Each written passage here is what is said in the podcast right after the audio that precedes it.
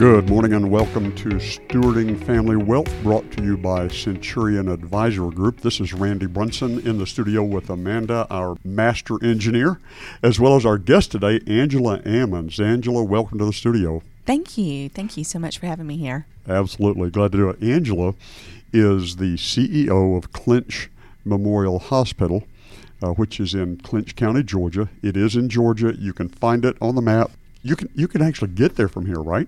Oh, absolutely. Sure. yes. Absolutely. By have- many modalities, you can get That- there. That's right. That's right. Here for the next couple of ep- episodes, we are going to visit with Angela. The first episode, I want to hear Angela's story. She has an incredible personal story of her journey through life, and especially her being now CEO of the Clinch Memorial Hospital.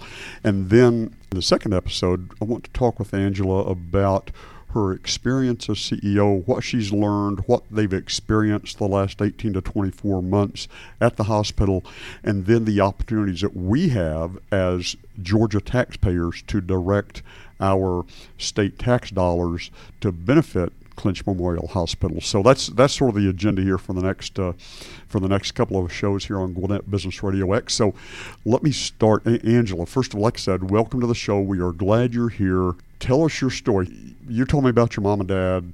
You grew up in Macon. You left home when you were 15. So just tell us whatever you want to tell us. Start there and just tell us what you want to share with us about your life. Okay. Well, I always find it fascinating when people want to hear the story, but I believe now, um, as I own it more and more, and you know, a huge fan of uh, Brene Brown, and she talks about vulnerability all the time and how she has helped so many people. That I believe that we are given stories and we need to share them because someone out else out there may be experiencing the same story and it could help them to navigate whatever process or whatever life they're in currently or whatever um, they're experiencing but I am half Korean and half American, white American. My parents met while my father was in the army and stationed in Korea.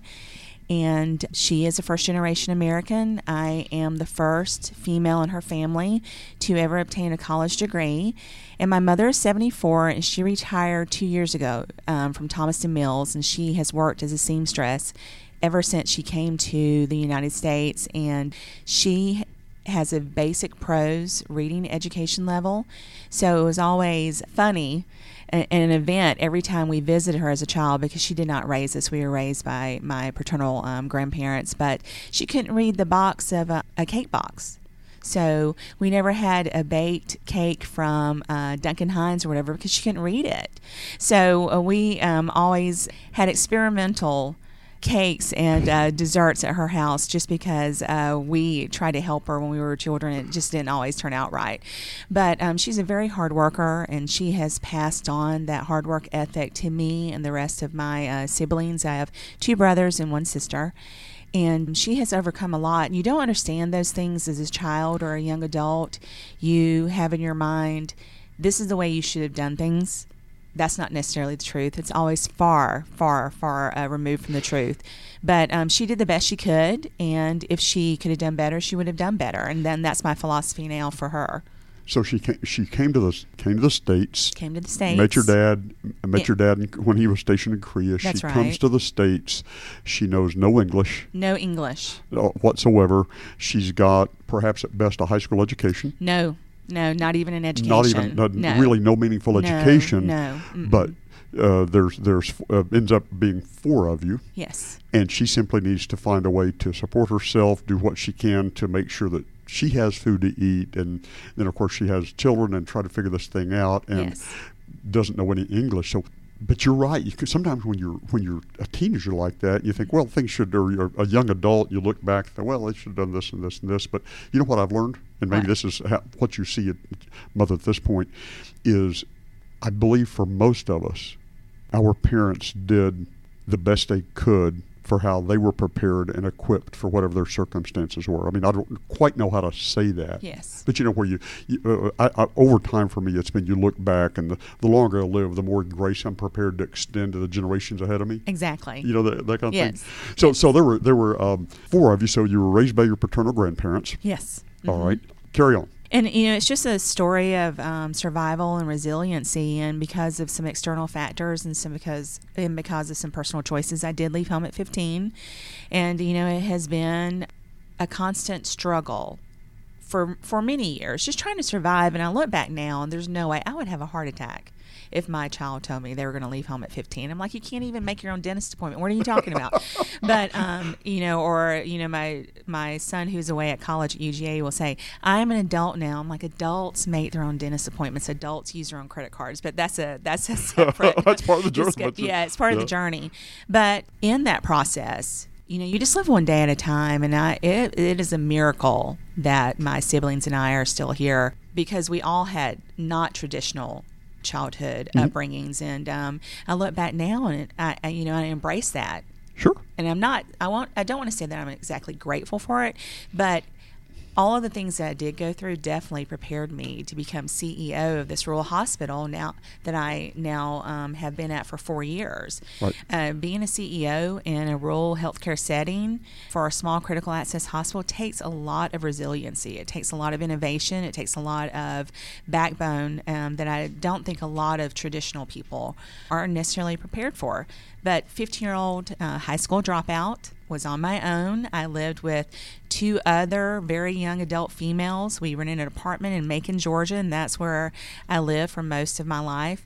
And it was definitely an adventure day in and day out. And, you know, it was very hard for me at times to see some of my high school friends out in public and they knew that I had quit school and dropped out because I was a very good student. Um, I was an A student and um, I won a lot of awards in school up until the point that I dropped out. So it was very hard to see that and work through that. But, you know, eventually you move on and you move past that and you just get involved in the day to day life of survival. Ended up um, getting married, uh, moved away. And we were a military family. Uh, went on to get my associate's nursing degree at Coastal College in Brunswick, Georgia, and then later went on to get my bachelor's degree. And I'm still working on my master's. It's like you're always working on it. I feel like so. Hopefully, um, I'll be finished with that very soon. But I had a calling earlier on to serve, and I knew that obtaining my RN degree would be a great lifestyle choice for me. And I loved taking care of people, of the science of it. And right out of college, obtaining my degree, I went to work at Southeast Georgia Health System in Brunswick, and I was a surgical intensive care nurse. So you were an, you were an intensive care nurse. So Mm-hmm. on your own on your own at 15, renting an apartment with friends, got married, children. But at some at some point, at, some point, you, you've referred to a, a calling there to serve. But at some point, you made a decision to complete your GED, and then to enroll in college. You get an associate's in nursing, and of course, as you said, it's progressed to uh, to a bachelor's, and you're working on your master's. So, at what point did you did you decide to okay, I need to go ahead and get my GED? I was good in school. The life got in the way. Whatever happened, you know that that kind of thing. But at what point did you decide to pursue the GED and then enroll in school? Were, were, were there things going on, or what, what what was going on that just caused that change after you left school? Well, um, I had held jobs as waitress, as a waitress, and so forth in various capacities, but I wanted more. I wanted benefits. I wanted a nine to five job to be at home with my children, and the opportunities there for someone who did not have a GED or a high school diploma were very few and far between. They definitely weren't the jobs that I wanted to hold. So I realized that in order for me to get where I wanted to be, I had to put the work in. And so um, I uh, know that there are so many different uh, education options now for people. Homeschool, and uh, most of the homeschool children do get a GED and so forth. But back then, and you know, I'm alluding to my age, I'm 49 this year, but it was just very difficult. There were not a lot of homeschooled so children, so the acceptance of a GED were uh, were very uh, far and few between. But it was that drive of wanting more and never being satisfied with where I was at. And I still read, I mean, tons of books, even as a high school dropout. I remember going to the library and going to the librarian and say, What is the max amount of books that I can check out at one time? And, and they would tell me, and I would walk out with this huge stack of books, and it would be an encyclopedia, it would be a history book, it would be so forth, because I was just a voracious reader and I was just hungry for knowledge. So, so it wasn't it, it wasn't a, a lack of interest in learning. No. It was just the public school structure is not the best structure for all students. And you were alluding to it right now. You can do homeschooling, you can do online learning, you can do mix of those, you can do private school. There's so many options that are available and sort of accepted. But you're right. You're talking 30 years ago. Right. And you're right, homeschooling wasn't developed the way it is now, and there weren't the options to help help people with that. So reading, did you decide to focus your reading on certain areas? Like was it fiction? Was it nonfiction? If it was nonfiction, were there kinds of books or authors that you enjoyed reading? You know, I have read so many books, and I'm a person who will walk into a books a million and spend an entire day, and it would feel like an hour Mm-hmm. because I would read uh, science magazines to Cosmo. Um, it, it's just a wide variation of things. Yeah, Little House on the Prairie is always still. It is burned into the history of my child's mind. Like once a year, I will pick up the entire series and finish them in a weekend. You know, I'll just revisit books back and forth and I have favorite authors and you know favorite books that have just made such an imprint in my life that I'll go back and revisit them year after year. So it's just a huge variety of different books. So here's here- so here's a question. I'm I'm a reader as well. I Mm-hmm. you and I haven't we haven't talked about that part of your life, and I'm a reader as well. I I prefer to read than almost anything else when I have free time. sure. Everything. I have a couple of favorite fiction authors, but lots of nonfiction. Talk about Little House on the Prairie. Mm-hmm. Okay. And that is a story set in particular time and place with uh, with for the most part what appears to be a well functioning nuclear family. hmm I, I don't know. This question just came to mind, but have you ever found yourself drawn to stories or books or things of that nature that this may be way off the subject, but that paint a picture of what what we dream about in, ter- in terms of the way life could be? Maybe we do live as part of a larger story. I personally believe we do. We live as part of a larger story, and there's things we're mm-hmm. designed for that desires indicate design. Design directs destiny, if you will. You know that kind of thing. I'm just curious. Sure, I think so. Um, no one's ever posed the question, but now thinking about it, I think that probably was one part of it, the Yeah. nuclear family that we didn't have. But I think another part of it that I visit now as an adult is the resiliency of that family. Yes. I mean, they overcame a lot of obstacles Yes. um, through Laura's uh, childhood and then the adult life. And I think that's another thing that I like about that. It, you know, a lot of people can be negative focused. Right. Oh, I hate farming. I hate this lifestyle. It gave us nothing, and you know, it's just such a struggle. But she was able to write her story down in a way that impacted millions of people. That's right. You know, and I do think people are drawn to stories that maybe strike a chord with them or maybe gives them um, a life outside of what they have. I mean, think about it. The romance industry is a billion dollar industry. Right. So there's a reason for that. But definitely, but you know, and I couldn't stay in traditional school. I was living in an apartment with two people and I needed to pay my third of the rent. I needed to be able to feed myself. So um, staying in high school was just not an option at that time, and I had other responsibilities that I had to meet. And so, and my sister, she moved out when she was 14, and she lived in an apartment across the parking lot from me with another person who was old enough to be able to sign the lease. So both of us, at a very young age, we have have been on our own. Right. Yeah.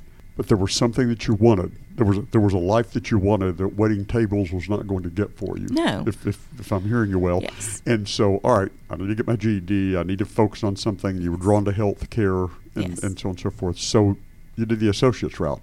I did the associate's route. I- think that was a great way to segue into getting into nursing, and BSN came later.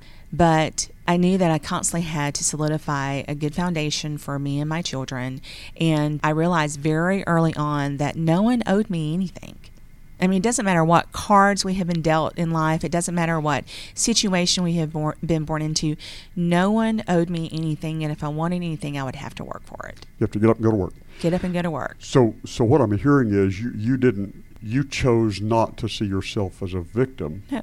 You, you chose, okay, so this is my life. I have choices to make. hmm It's really, I, I heard a speaker say one time that, you know, there's this discussion, this argument within this circle of psychologists hmm about how we are is a function of nature or nurture. Right. And you have years of experience. I won't say decades because you're, you know, but uh, you have years of experience in healthcare and working with people and seeing people in all types of physical states. Sure. Okay? Sure. And I heard a speaker say one time that at some point, our life is not driven by first by nurture or by nature. It is driven by choice. Yes. That every one of us choose. Will I choose to see myself as a victim? Will I choose to see myself as a victor? Will I choose to see my circumstances as crushing or overwhelming or something I have no control over? Or will I make other choices? Will I choose to say, you know what? All right, so I don't necessarily like the way my life has turned out so far, or I don't like the choices I've made so far, or I don't like the outcomes of the choices. However, let's evaluate, let's get some input, let's talk to people that know more than we do, and let's do something different, you know, that, that kind of thing. And Yes. Does that make sense? I do, and I do believe it is harder for some people. I do um, believe that overcoming some obstacles are um, extremely more challenging than most. But the thing that I have to tell myself constantly is that we never know anyone's true story. That's true. okay. I think some people might be seriously offended, or some people may view me differently if they were to turn page by page of my story. And um, that's why, and my philosophy is if you like who I am, you have to take every single thing, every single experience, every single mistake, every um, challenge I've overcome to light this final person or this final product, as you say. You know, Polaroids, and I said this earlier to you before we started. I hate a Polaroid. It's a single snapshot right. of a period in time. It is not the entire story. It is not the entire um, snapshot or the entire story of someone's life. It's just a snapshot. But we in this culture are so judgmental about one single snapshot. And I think it can kill a reputation. I think it can kill careers.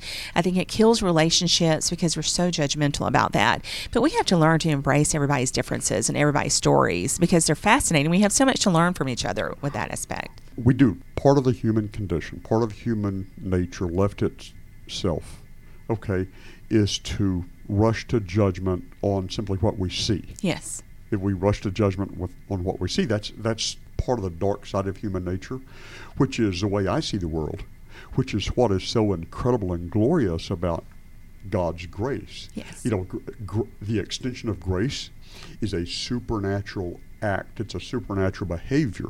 The extension of love to those that are unlovable is a supernatural extension that, that comes from God's design.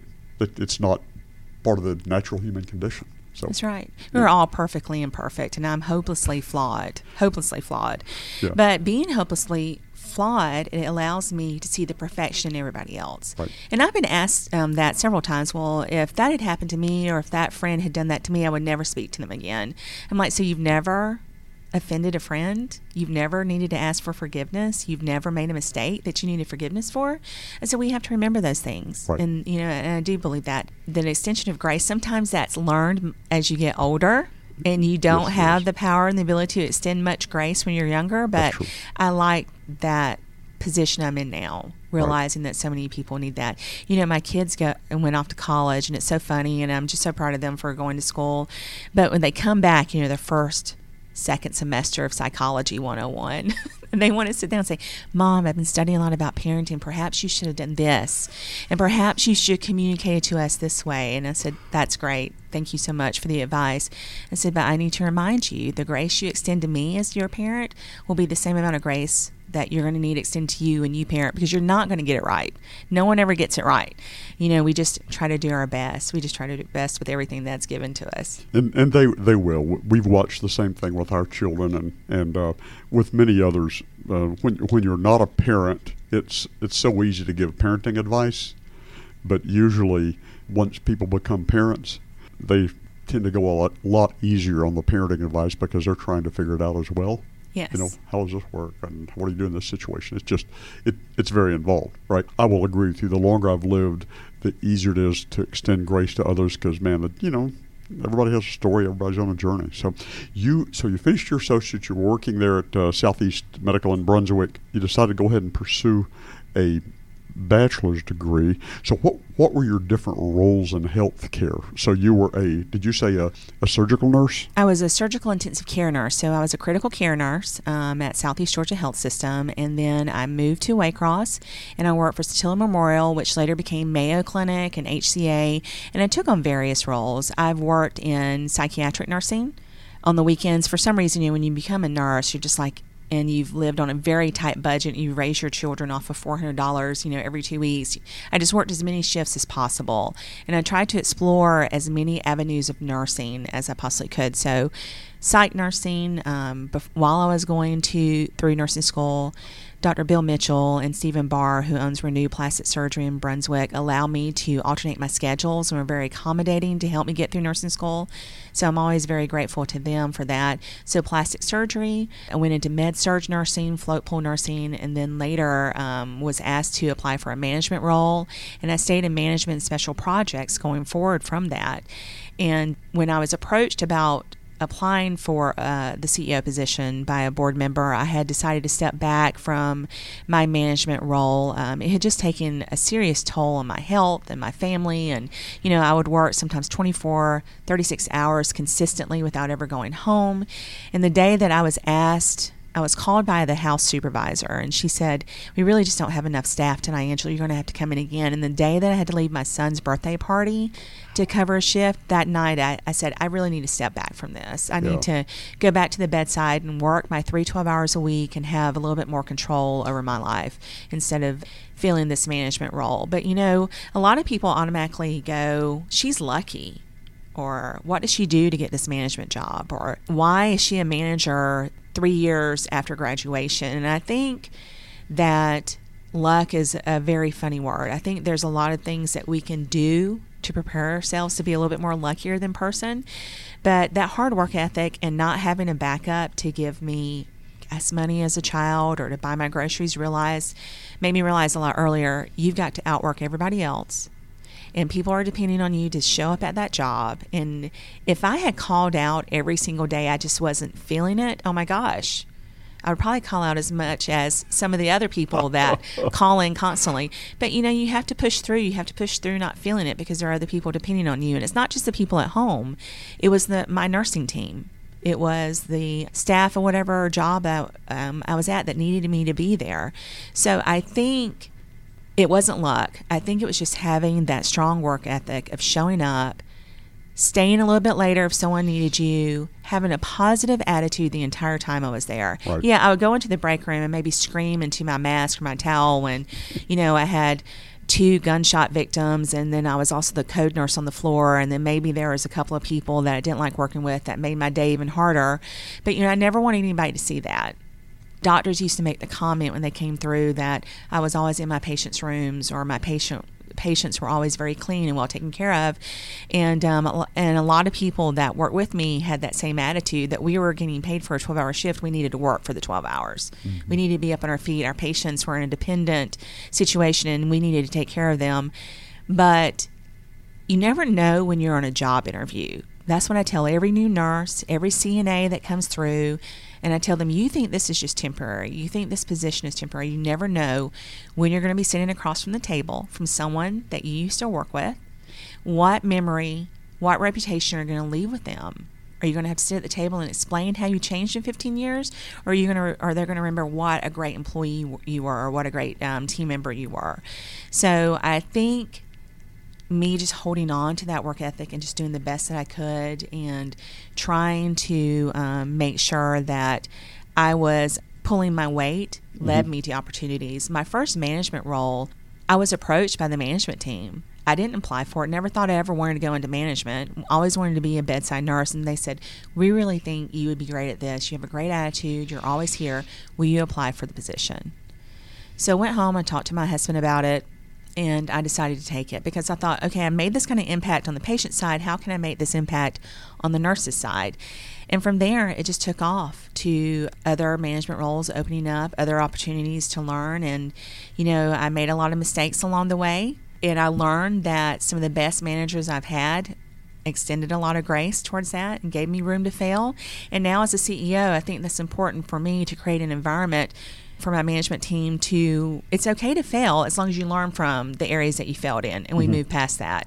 Since that time i think i've created because of that philosophy i've created a great team at clinch memorial hospital that has helped us become as successful as we have. And i say successful and i use that word very loosely because one bad month three bad months a, a pandemic coming out of nowhere can wreck a critical access hospital. But and this is um, sometimes a subject that I, I don't want to talk about, but I do. But I think it's important for anyone that's out there and they're in a very hard position of leadership and you're treated in ways that you think are unfair and inappropriate, I just want everyone to remember that it's not necessarily about me, it's not necessarily about you, it's about the end goal. Mm-hmm. And why are we hired for this position? And I was hired to be CEO of Clinch Memorial Hospital to save that hospital and to make sure it's viable. And there have been conversations and there have been situations that have come up, and I go home and tell myself, this is why you went through that as a child. This is why you had this experience. This is why you had to be resilient as a child because it has been very difficult as a female CEO of a hospital to step in, and it was my very first CEO job. So there was a lot of doubt surrounding me. A lot of people wondered how I got the position.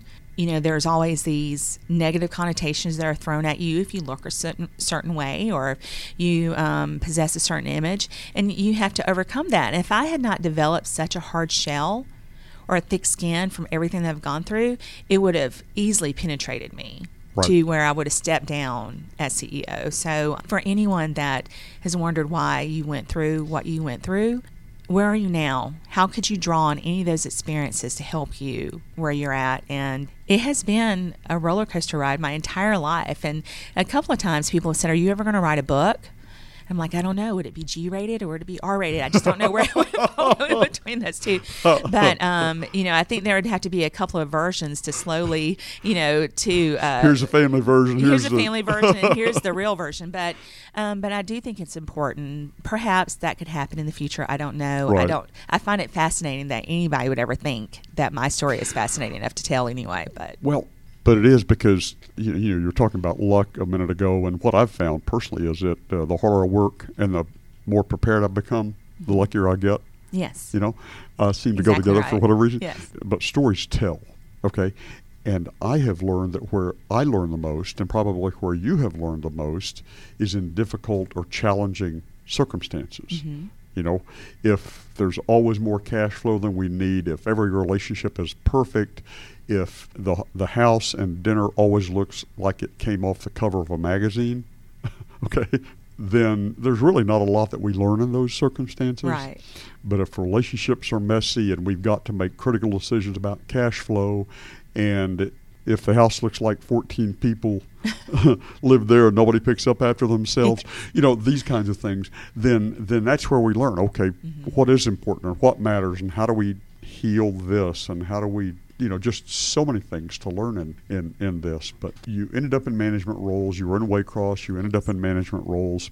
And so let's talk next. Let's talk next about this being hired as CEO of Clinch Memorial Hospital, but we are going to jump into that in the second episode. So let's wrap up this conversation. And folks, stay tuned for the next episode. We're going to learn more about Clinch Memorial Hospital and what Angela has learned in this and the, the fascinating journey that she's been on as CEO of, of Clinch Memorial Hospital. So this is Randy Brunson on Gwinnett Business Radio X with Stewarding Family Wealth. Stay tuned for our next episode. Thank you for listening.